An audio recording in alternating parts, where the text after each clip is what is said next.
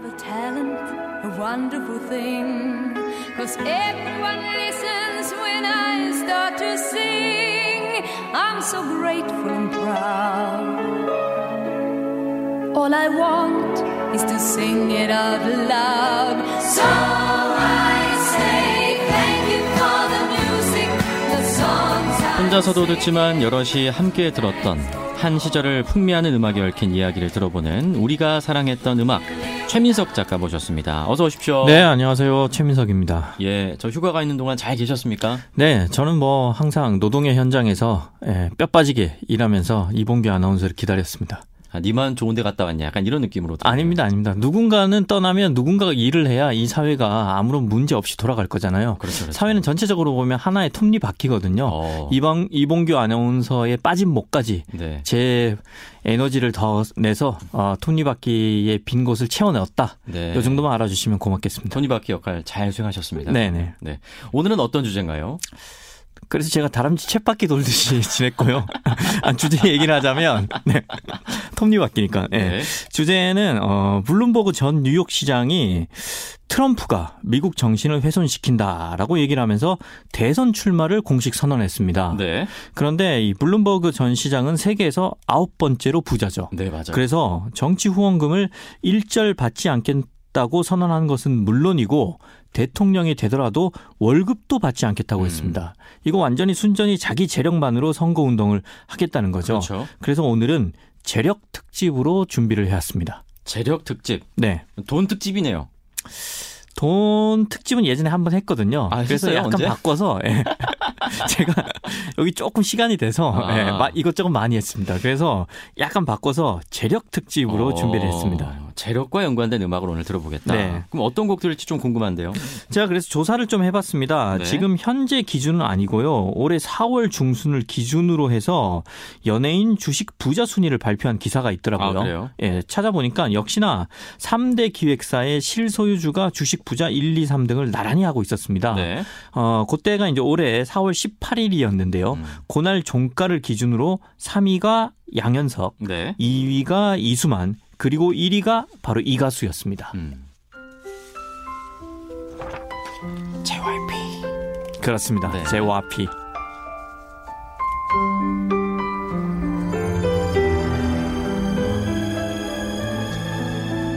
지금 들으시는 곡은 박진영의 너의 뒤에서인데요. 네. 박진영은 공식적으로 JYP의 이사로 등록이 되어 있는데 이 JYP 지분의 17.8%를 갖고 있다고 합니다.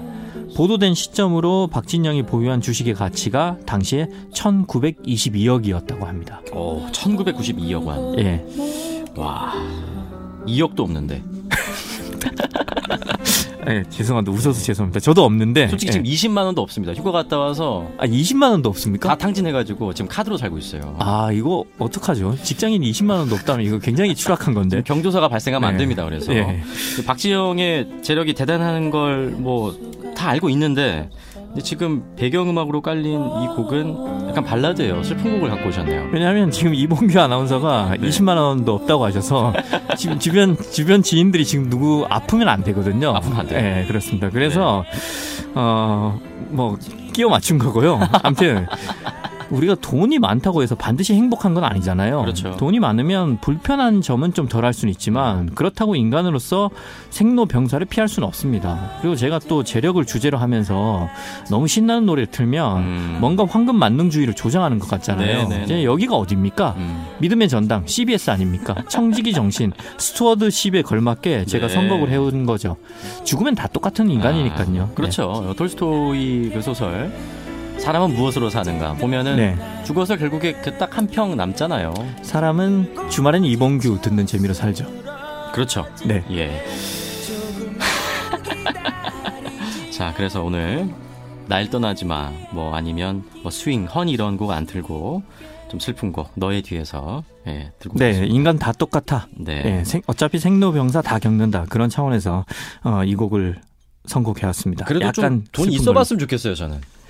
그럼에도 불구하고 한. 번은 음, 그건 저도 그렇네요. 네. 예. 이렇게 간단히 동의하고 넘어가도록 하죠. 숨어 있는 욕망이 있지 않습니까? 아, 그렇죠. 네. 인간의 욕망은 자연스러운 겁니다. 네, 그걸. 제약시하면 음. 또 어, 너무 위선적이죠. 네. 네, 인정할 건 인정해야죠. 그렇습니다. 재력 특집으로 오늘 함께하고 있는데요. 사실 이 재력 얘기가 나와서 말인데 그 뭐 돈자랑이라고 해야 될까요? 이런 네. 것들은 힙합계에 원래 많잖아요. 그렇습니다. 힙합에서는 재력 과시가 일종의 문화입니다. 이걸 이제 스웨그라고 하죠. 네. 대표적인 예로 우리나라 가수 중에는 도끼 씨가 재력 과시를 많이 하는데 음. 원래 이런 문화는 미국의 힙합 가수들이 대부분 흑인 빈민가에서 태어나서 자수성가했다는 사실에 자부심을 느끼기 때문에 네. 뮤직비디오에서 뭐 돈 부채를 만들어서 음. 붙이거나 아니면 허공에 돈을 뿌리거나 뭐 고급차를 과시하는 데서 기인했다고 볼 수 있는 거죠. 네. 그래서 힙합곡에는 가사에도 이 재력과 시 뭐 이런 게 많이 등장하는 거죠. 네, 그렇죠. 그래서 오늘 정식으로 들을 곡은 이런 경향을 온전히 담고 있는 곡을 하나 골라왔습니다. 아, 우리나라 곡이죠. 네, 네, 예. 그렇습니다. 어떤 곡입니까? 그레이의 하기나 해 라는 곡인데요. 어. 가사 내용은 이렇습니다. 일단 지금까지 이룬 것을 자기 스스로 대견해 하면서도 앞으로 또 어떻게 음악을 계속해 갈지 불안하기도 하다 이렇게 음. 고백을 합니다. 그럴 때마다 스스로에게 주문을 외우듯이 그냥 하기나 해 어. 이렇게 어, 자기 체면을 건다는 거죠. 어, 100번 고민하는 것보다는 한 번 실천하는 게 낫다. 음. 그게 바로 이 곡의 요지입니다. 괜찮은 메시지입니다. 네네. 뭐 백무녀 불여일견이 있듯이 음. 어, 백 고민 불여 일실천 뭐 이런 어, 거죠. 예. 어, 오늘 말씀을 잘하시네요. 아유 준비한 건 아닌데 오늘 뭔가 좀 술술 나오네요. 예. 개인적으로 그레이를 좋아하십니까? 저는 사실 힙합 프로듀서 중에 제일 좋아하는 뮤지션이 그레이예요. 음. 예, 그래서 이 곡을 골라왔고요. 아무튼 이 곡은 로꼬 씨가 간주 때 랩을 하는데 네. 아까 제가 말한 재력 과시를 잠깐 합니다. 음. 아, 뭐 내용은 이렇습니다. 예전에는 자기가 별 것 없었지만 지금은 꽤 벌었다 이렇게 말하는데 가사가 어른들이 지금 내 통장을 열어보면 억소리가 여러 번 음. 이게 마냥 부럽다면 너는 멀었어 그래 난 아무것도 없었어 이렇게 말하면서 랩을 하죠. 네. 예, 나머지 내용은 직접 들어보시면서 확인해 보시기 네. 바랍니다. 그 그루브가 안 느껴집니다. 일단 말씀해 주신 가사에서. 억소리가 여러 번 이게 마냥 부럽다면 너는 멀었어 뭐 이런 겁니다. 알겠습니다. 예, 차이점이 금방 여실하게 드러날 텐데 야, 그걸 굳이 시키시네요. 네, 바로 지금 들어보겠습니다. 그레이의 하기나 해. 오늘 잔인하네요.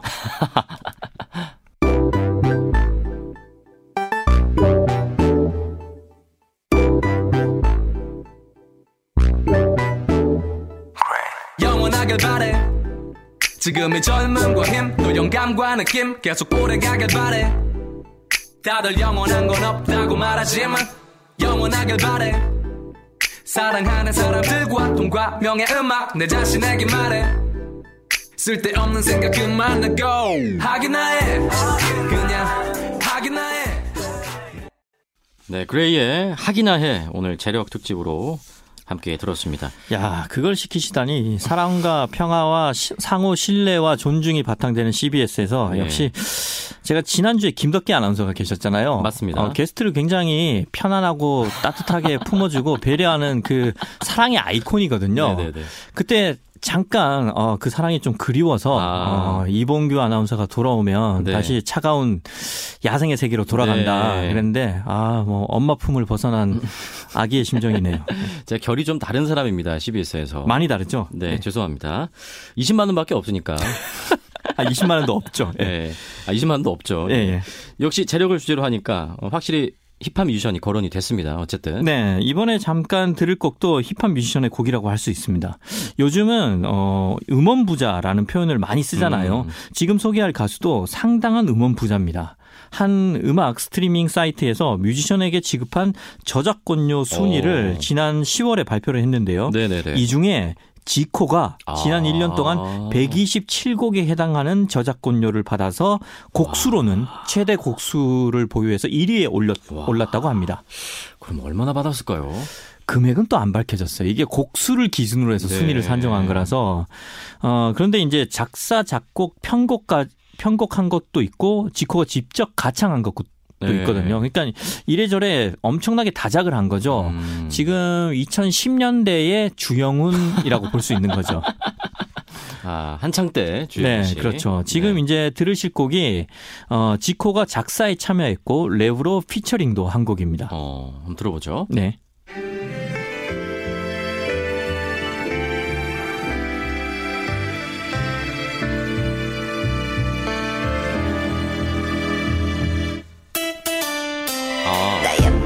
박보람의 곡이네요. 그렇죠. 네. 어, 첫 가사에서 제목이 딱 나오죠. 네. 박보람의 예뻐졌다입니다. 여기에 어, 지코가 이제 피처링을 하면서 어, 곡에 참여를 했는데요. 뭐 이런 식으로 이제 지코는 자기 솔로곡, 자기가 속한 그룹인 블락비, 음. 그리고 다른 뮤지션의 곡 작업까지 해서 신흥 음원 재력가라고 볼 수 있는 거죠.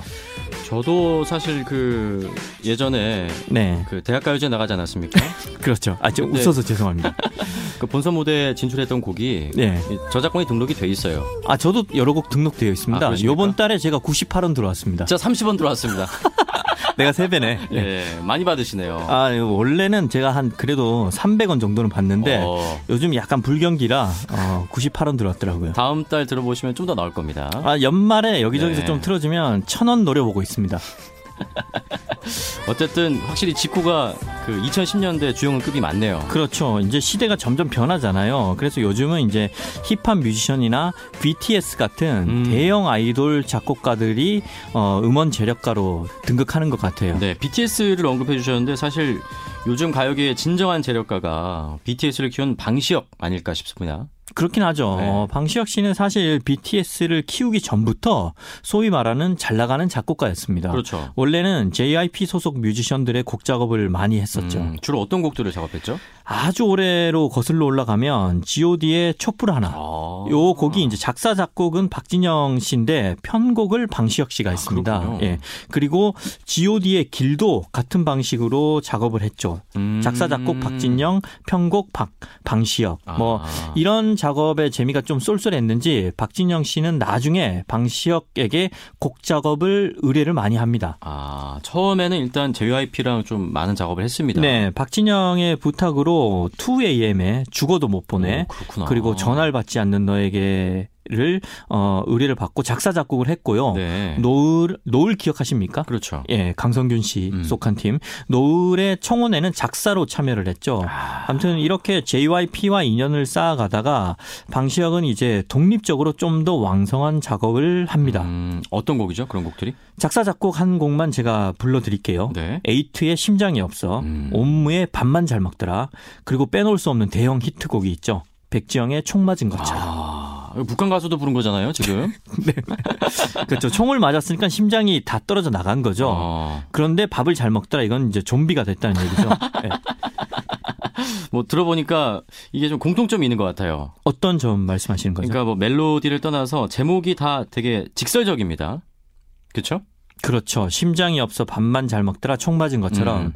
어, 저도 사실 그렇게 좀 생각을 하는데 지금부터 제가 말씀드리는 거는 전부 다 제 추정입니다. 네. 아마 제 생각에는 어, 방시혁 씨가 박진영의 성공 요인을 보면서 자극을 좀 받은 것 같아요. 음. 예전에 방시혁은 어, 박진영이 작사 작곡할 때 편곡자로 참여를 종종 했잖아요. 네. 그때 참여한 곡이 임정희의 눈물이 안 났어인데 아, 박진영 씨의 공명의 그 작법 스타일이 좀 직접적이잖아요. 그렇죠. 대표적인 게 어머님이 누구시니 뭐 이런 곡들이 있잖아요. 어머님이 누구니 아닙니까? 어머님이 누구시니 아닙니까? 아, 헷갈리네요. 어쨌든. 네, 이건 뭐 청취자 여러분들이 음. 어, 인민재판식으로 누가 맞는지 참여하셔서 판단해 주시고요. 그러다 보니까 2AM 곡을 작사 작곡할 때 프로듀서인 박진영의 그 직접적인 장명 방식을 요구받고 음. 그런 곡들이 잘 되는 것을 한두 번 경험하다 보니까 네.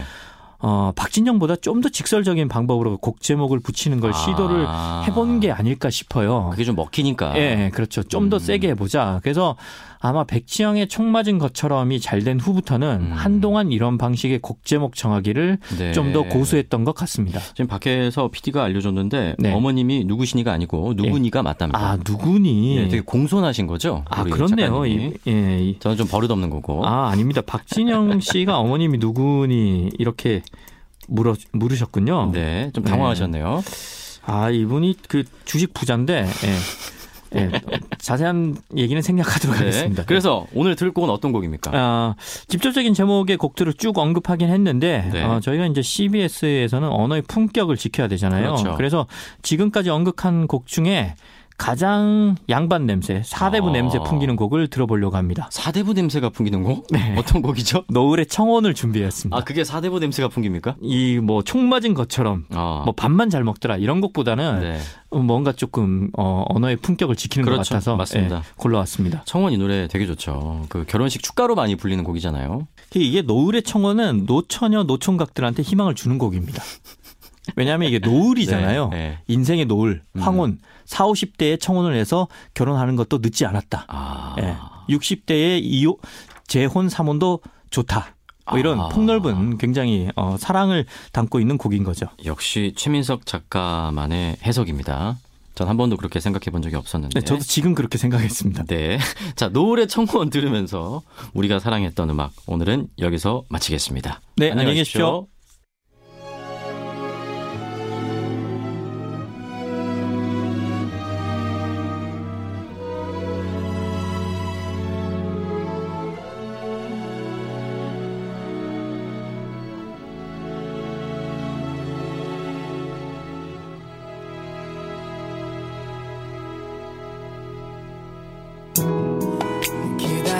기다리란 말만 하면서 외면했죠 오랜 시간. 음. 조금 기다리면 그때가 올 거라고 우후, someday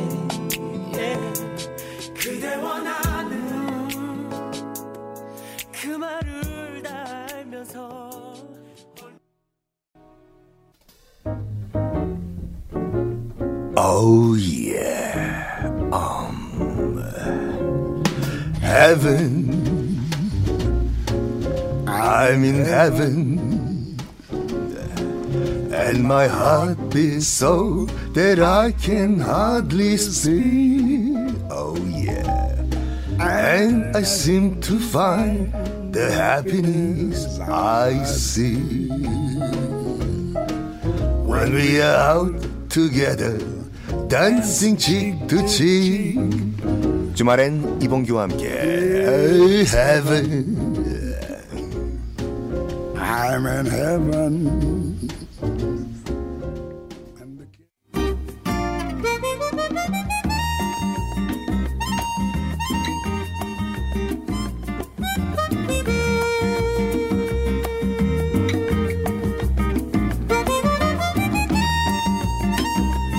우리에게 영감을 주는 화제 인물을 만나보는 길 위의 초대석 시간입니다.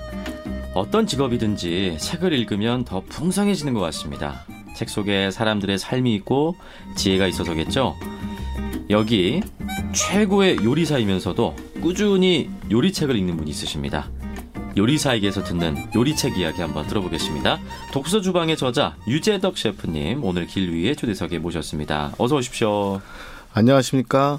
웨스틴 조선 호텔에서 근무하고 있는 유재덕입니다. 예. 호텔 주방에 지금 총 책임을 맡고 계시는데 상당히 바쁘실 거 아니에요. 책 읽을 시간이 있으십니까?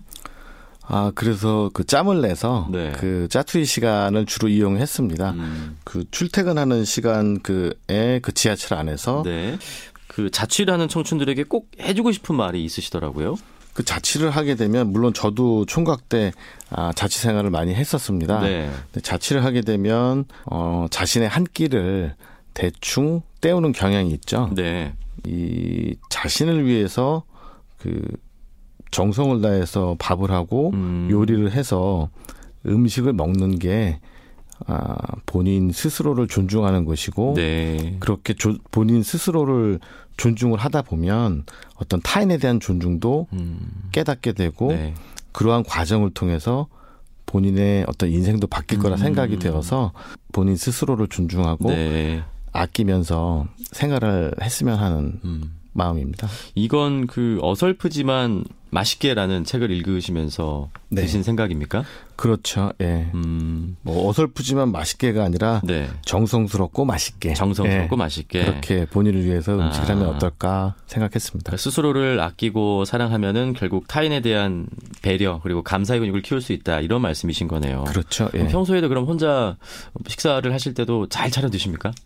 시간이 있을 때는 네.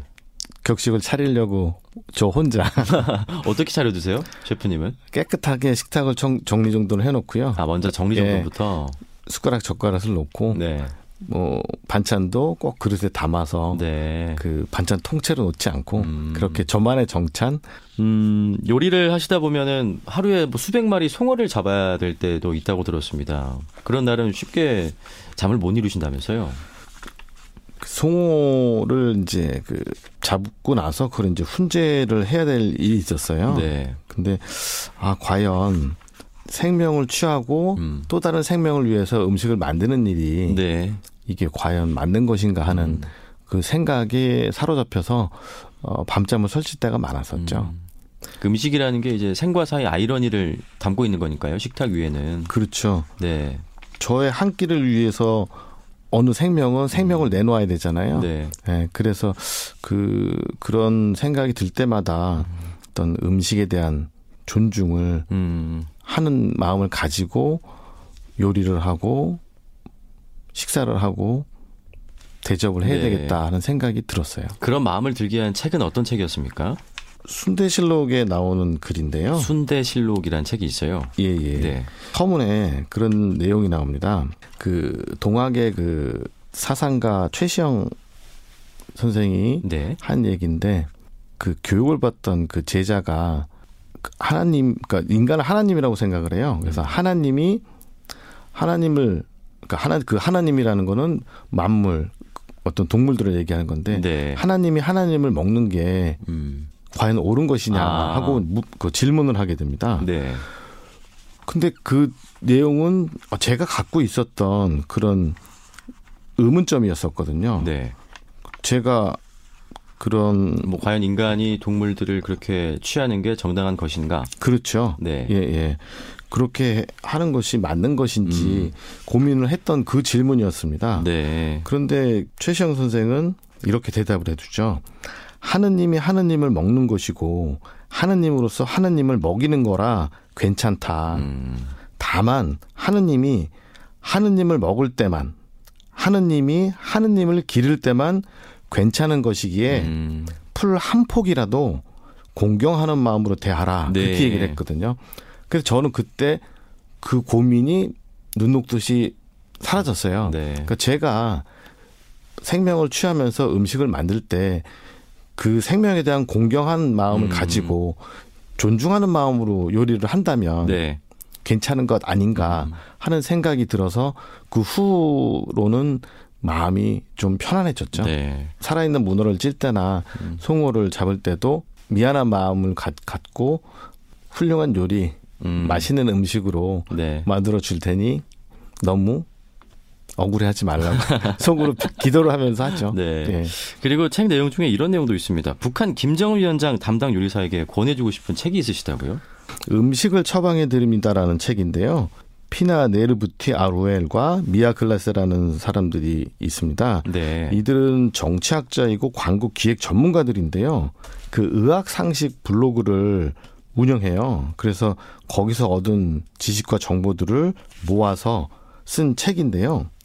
몸이 아플 때 약을 먹는 것보다 음. 어, 몸에 좋은 음식을 처방해서 음식으로 몸을 다스리면서 건강을 지킬 수 있게 네. 노하우를 알려줍니다. 음. 이 책에서는요.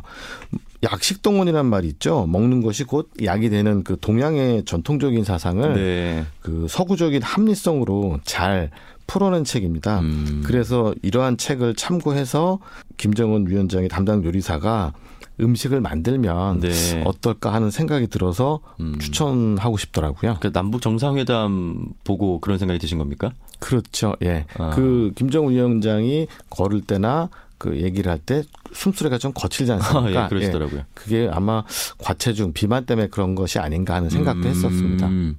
뭐 어쨌든 우리가 건강하게 먹어야 뭐 한반도가 나중에 통일되면 여기저기를 직접 걸어 다닐 수 있잖아요. 그렇죠. 네. 예. 그날을 보려고 꼭 건강해야죠.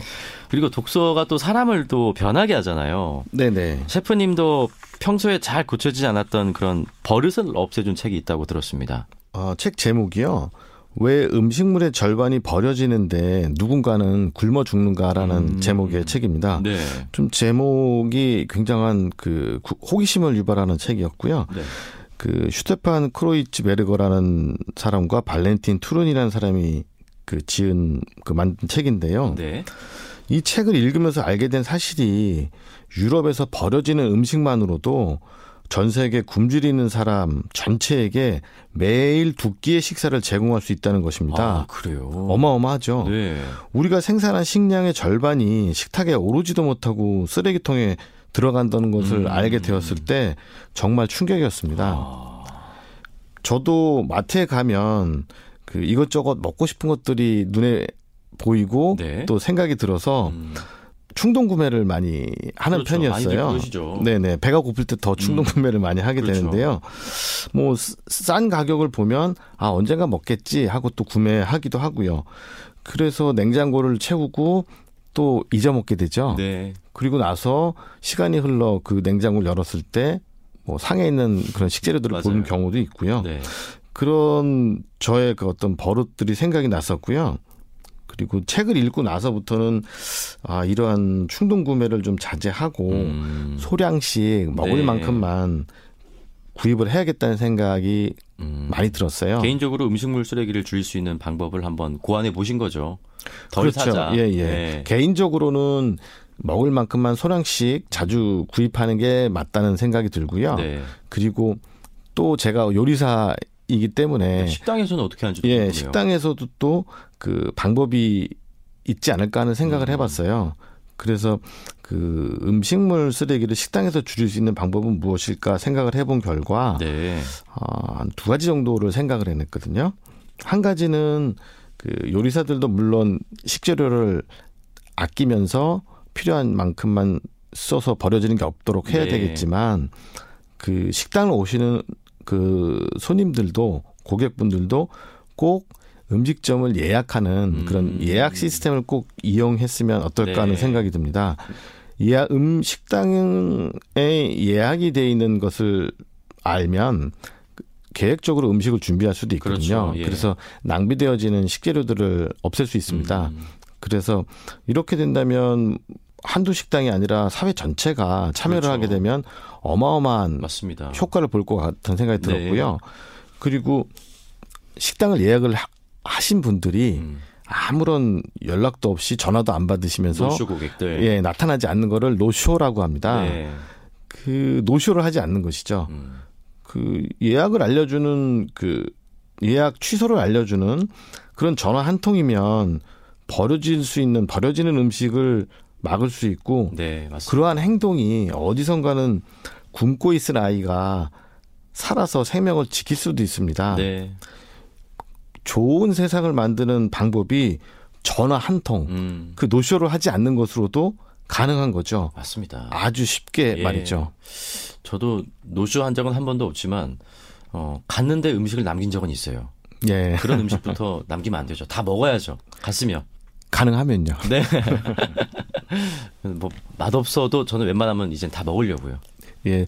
그 음식을 만든 사람, 네. 그다음에 생산자, 그리고 그 음식의 재료에 대한 존중의 마음이 음. 있다면 어, 남길 맞습니다. 수가 없을 것 그렇죠. 같아요. 예. 어, 역시 좀 책을 많이 보셔서 남다른 시각을 갖고 계시네요. 한 권의 책이 가진 중요성과 위력이 있죠. 요리사로서 그 책이 가진 힘을 느낀 적이 있으실 것 같아요. 2017년에 대한제국 선포 120주년을 맞이해서 그 문화재청, 문화유산 국민신탁 그리고 조선호텔, 네. 배화여대가 함께 그 문화재 지킴이 그 민관 산학 협력을 시작한 어, 적이 있습니다. 네네. 그 프로젝트 일환으로 그 대한제국 황실 서양식 음식 문화 재현 행사에 그 메인 셰프로 참여하게 아, 됐었는데요. 대한제국 선포 120주년을 맞아서 황실의 그 서양식 음식 문화를 재현한 행사. 예, 맞습니다. 네. 그래서 처음에 그 미팅을 하러 갔을 때 네. 나는 양식 요리사인데 왜 한식을 대접했던 것 같은데 왜 나를 음. 가라고 했을까 하는 의문을 네네네. 품었었거든요. 근데 가서 막상 미팅을 해보니 서양식 음식이었더라고요. 음, 대한제국 때 황실에서 먹었던 서양식 음식을 준비해라. 이거였잖아요. 그렇죠. 예, 예. 저는 한식이라고 생각했었거든요. 그런데 그러한 식재료들을 준비하고 음식에 담아내고 재현을 하려면 메뉴명만 알아가지고는 그렇겠죠. 불가능합니다. 네. 어떻게 담았는지 음. 어느 정도 양을 어떤 조리법을 했는지를 네. 알아야 네. 그것을 재현할 수 있지 않겠습니까? 그래서 고민을 많이 했었어요. 음. 뭐 지금 그러한 내용들을 물어볼 수 있는 분들은 안 계시니까요. 그렇겠죠. 예. 예, 그래서 기록이 어디 남아 있던가요? 기록은 메뉴 메뉴만 있었습니다. 메뉴만 아, 메뉴 이름만? 그, 예 배화에 그 연구를 토대로 저희가 이제 알아낸 게 메뉴명이었거든요. 네. 그래서 이제 고민 고민하다가 꼬르동 블루 그 요리 학교에 프랑스 수석 요리장과 만날 기회가 있었는데요. 음, 유명한 프랑스의 요리 학교인가 봐요. 네네 네. 세계 3대 요리 학교 중에 하나죠. 오. 거기 그 요리장과 그 대화를 하던 중에 그 서양식 요리를 준비했던 사람이 손탁이라는 사람이었지만 음. 그 사람이 살았던 시대의 요리책들을 참고하면 네. 음, 추정을 하고 재현할 수 있지 것이다. 않을까 하는 그 의견을 음. 줬었어요. 그래서 그 미팅 이후에 이제 책들을 많이 서칭을 하게 되고 아, 그 당시 책을 찾기 위해서. 네, 1890년대 그 비슷한 연대 그 프랑스 요리법을 음. 그, 쓴 책을 찾기 시작했죠. 네. 찾으셨습니까? 그 이사벨라 비톤이 쓴 첫 번째 인쇄본인 네. 그 House of Hold라고 살림에 관한 책이란 첫, 그첫 번째 어. 그 출간본을 찾을 수 있었어요. 그래서 네. 그 경매 사이트를 통해서 아 경매 사이트를 통해서. 네네 세 번의 그 실패 끝에 어. 간신히 그 책을 얻게 되었죠. 네. 그 책을 받고 나서 책을 열어보니까 제가 그토록 궁금해하고 음. 찾아 헤매던 그 요리법과 네. 그림이 손으로 그린 그림이 있었더라고요. 그럼 지금 봐도 그걸 그대로 이해할 수 있습니까? 아 이렇게 하면 되겠구나 하던 걸 바로 알아차릴 수 있으셨어요? 아 이때 이렇게 요리를 담았고 음. 이런 요리법을 했구나 하는 진짜 망치로 머리를 꽝 치는 것 어. 같은 그런 충격을 받으면서 네. 명 펄쩍펄쩍 뛰고 싶었죠. 음. 바로 찾던 게 이거였는데 아. 그러한 생각으로 그 책을 기초로 해서 참고로 해갖고 그 재현 행사를 네. 성공적으로 마무리할 수 있었습니다. 그럼 한 몇 가지 음식이 올라왔습니까? 12가지 재현 음식이 올라왔었고요. 12식. 네네. 네. 그 책이 없었다면 아마도 어, 더 고생을 하고 힘들었겠죠. 네. 그래서 그 책 덕분에 음. 그 행사를 성공적으로 마무리하면서 네. 아 책 이 갖는 힘이 이렇게 음. 크구나 하는 생각을 하게 되었습니다. 마치 고고학자 같으시네요. 막 유물 찾듯이 그렇게 경매 사이트에서 옛날 책도 찾아보시고. 운명처럼 그 책을 음. 발견을 하고 네. 손에 넣을 수 있게 음. 되었다고 생각이 들어요. 이 방송을 또 혹시 그 후배 요리사가 듣고 있을 수도 있습니다. 혹시 네. 후배 요리사에게 특별히 추천해주고 싶은 책도 있으십니까? 세기의 셰프를 만나다라는 책인데요. 네. 저자는 그 콘텐츠 제작자로요. 박루라나 박루나라는 분인데요. 네. 그전 세계 유명한 셰프분들을 15명이나 만나서 오. 인터뷰를 했어요. 전 세계 유명 셰프 15명을 다 네. 인터뷰한 거죠, 이 사람이. 네네네. 인터뷰하면서 그들의 어떤 요리에 대한 철학, 인생, 음. 그 요리를 시작하게 된 사연 등을 잘 정리를 해서 네. 마치 그 책을 읽으면 그 스승과 선배들, 어. 요리의 스승과 선배들에게 조언을 듣는 그런 음. 착각이 들 정도로 네. 설명이 잘 되어 있습니다. 그래서 본인이 그 15명을 찾아다니지 않아도 그 책을 통해서 음. 어떤 훌륭한 요리 스승들에 대한 네. 철학과 조언을 들을 수 있, 음. 는 거죠. 세기의 셰프를 만나다. 네. 그 책에서 가장 와닿은 어떤 그런 구절은 어떤 구절이었습니까? 완벽함을 추구하라는 음. 그런 얘기가 있습니다. 네. 그러니까 그 완벽이라는 거는 그 본인에 대한 것 그리고 그 타인에 대해서도 부끄럽지 않은 음. 식을 내라는 소리거든요. 네. 그러니까 그러한 어떤 테크닉적인 면보다는 음. 그들이 진심을 다해서 요리를 하고 네. 위생적인 면이나 뭐 메뉴적인 면에 그러한 것들을 얘기를 해주는 게 가장 음. 그 인상이 남죠. 네. 방금 네. 이 얘기가 딱 후배 요리사에게 하고 싶은 이야기실 것 같네요. 요리의 테크닉적인 면은 노력을 하면 얻어지는 겁니다. 네. 하지만 그 본인 개개인의 어떤 가치관과 생각은 음. 본인이 확립을 할 수밖에 그렇죠. 없거든요. 예. 어떤 생각을 가지냐에 따라서 네. 음식이 달라지고 음. 요리를 대하는 태도도 네. 달라지기 때문에 철학이 있는 음. 그런 요리사가 되라고 항상 네. 얘기를 하고 있습니다. TV를 보면 아직도 먹방이 많이 나오잖아요. 네네. 셰프님은 좀 다르겠어요. 생각이. 이런 먹방들 보실 때마다. TV를 켜면 요리 프로그램들이 참 차고 넘치죠. 네. 뭐 일부 요리 프로그램들이 그 탐식과 포식을 강요하는 그런 모습들로 인해서 좀 눈살을 찌푸리게 합니다. 네. 제가 또 생각한 것이 과연 진정한 미식이 무엇일까라는 생각도 해봤었는데요. 네. 이 생명을 이어가기 위해서 또 다른 생명을 취해야만 하는 이런 과정이 어떻게 어, 어떻게 식재료를 생산하고 유통되는지 또 누가 만드는지를 알고 이해하면서 배려하면 감사의 마음과 존중의 마음이 그렇네요. 나오지 않을까 하는 네. 생각이 듭니다. 그러한 음, 네. 감사와 존중의 마음을 가지고 음식을 먹는 것이 음. 진정한 미식 아닌가 하는 네. 생각이 듭니다. 그러니까 눈과 혀의 감각만 자극하지 말고 예, 일차원적인 감각만이 네. 아니라 마음의 양식을 쌓아라 이런 거죠. 네네. 네. 오늘 하신 말씀 중에 어떤 완벽은 테크닉이 아니라 어떤 마음에서 나온다, 우러 나온다. 이 이야기가 가장 마음에 와닿네요, 저는. 예. 네. 오늘은 여기까지 이야기 나누겠습니다. 길 위의 초대석. 오늘은 최고의 요리사, 독서 주방의 저자 유재덕 셰프님과 함께 이야기 나눴습니다. 고맙습니다. 감사합니다.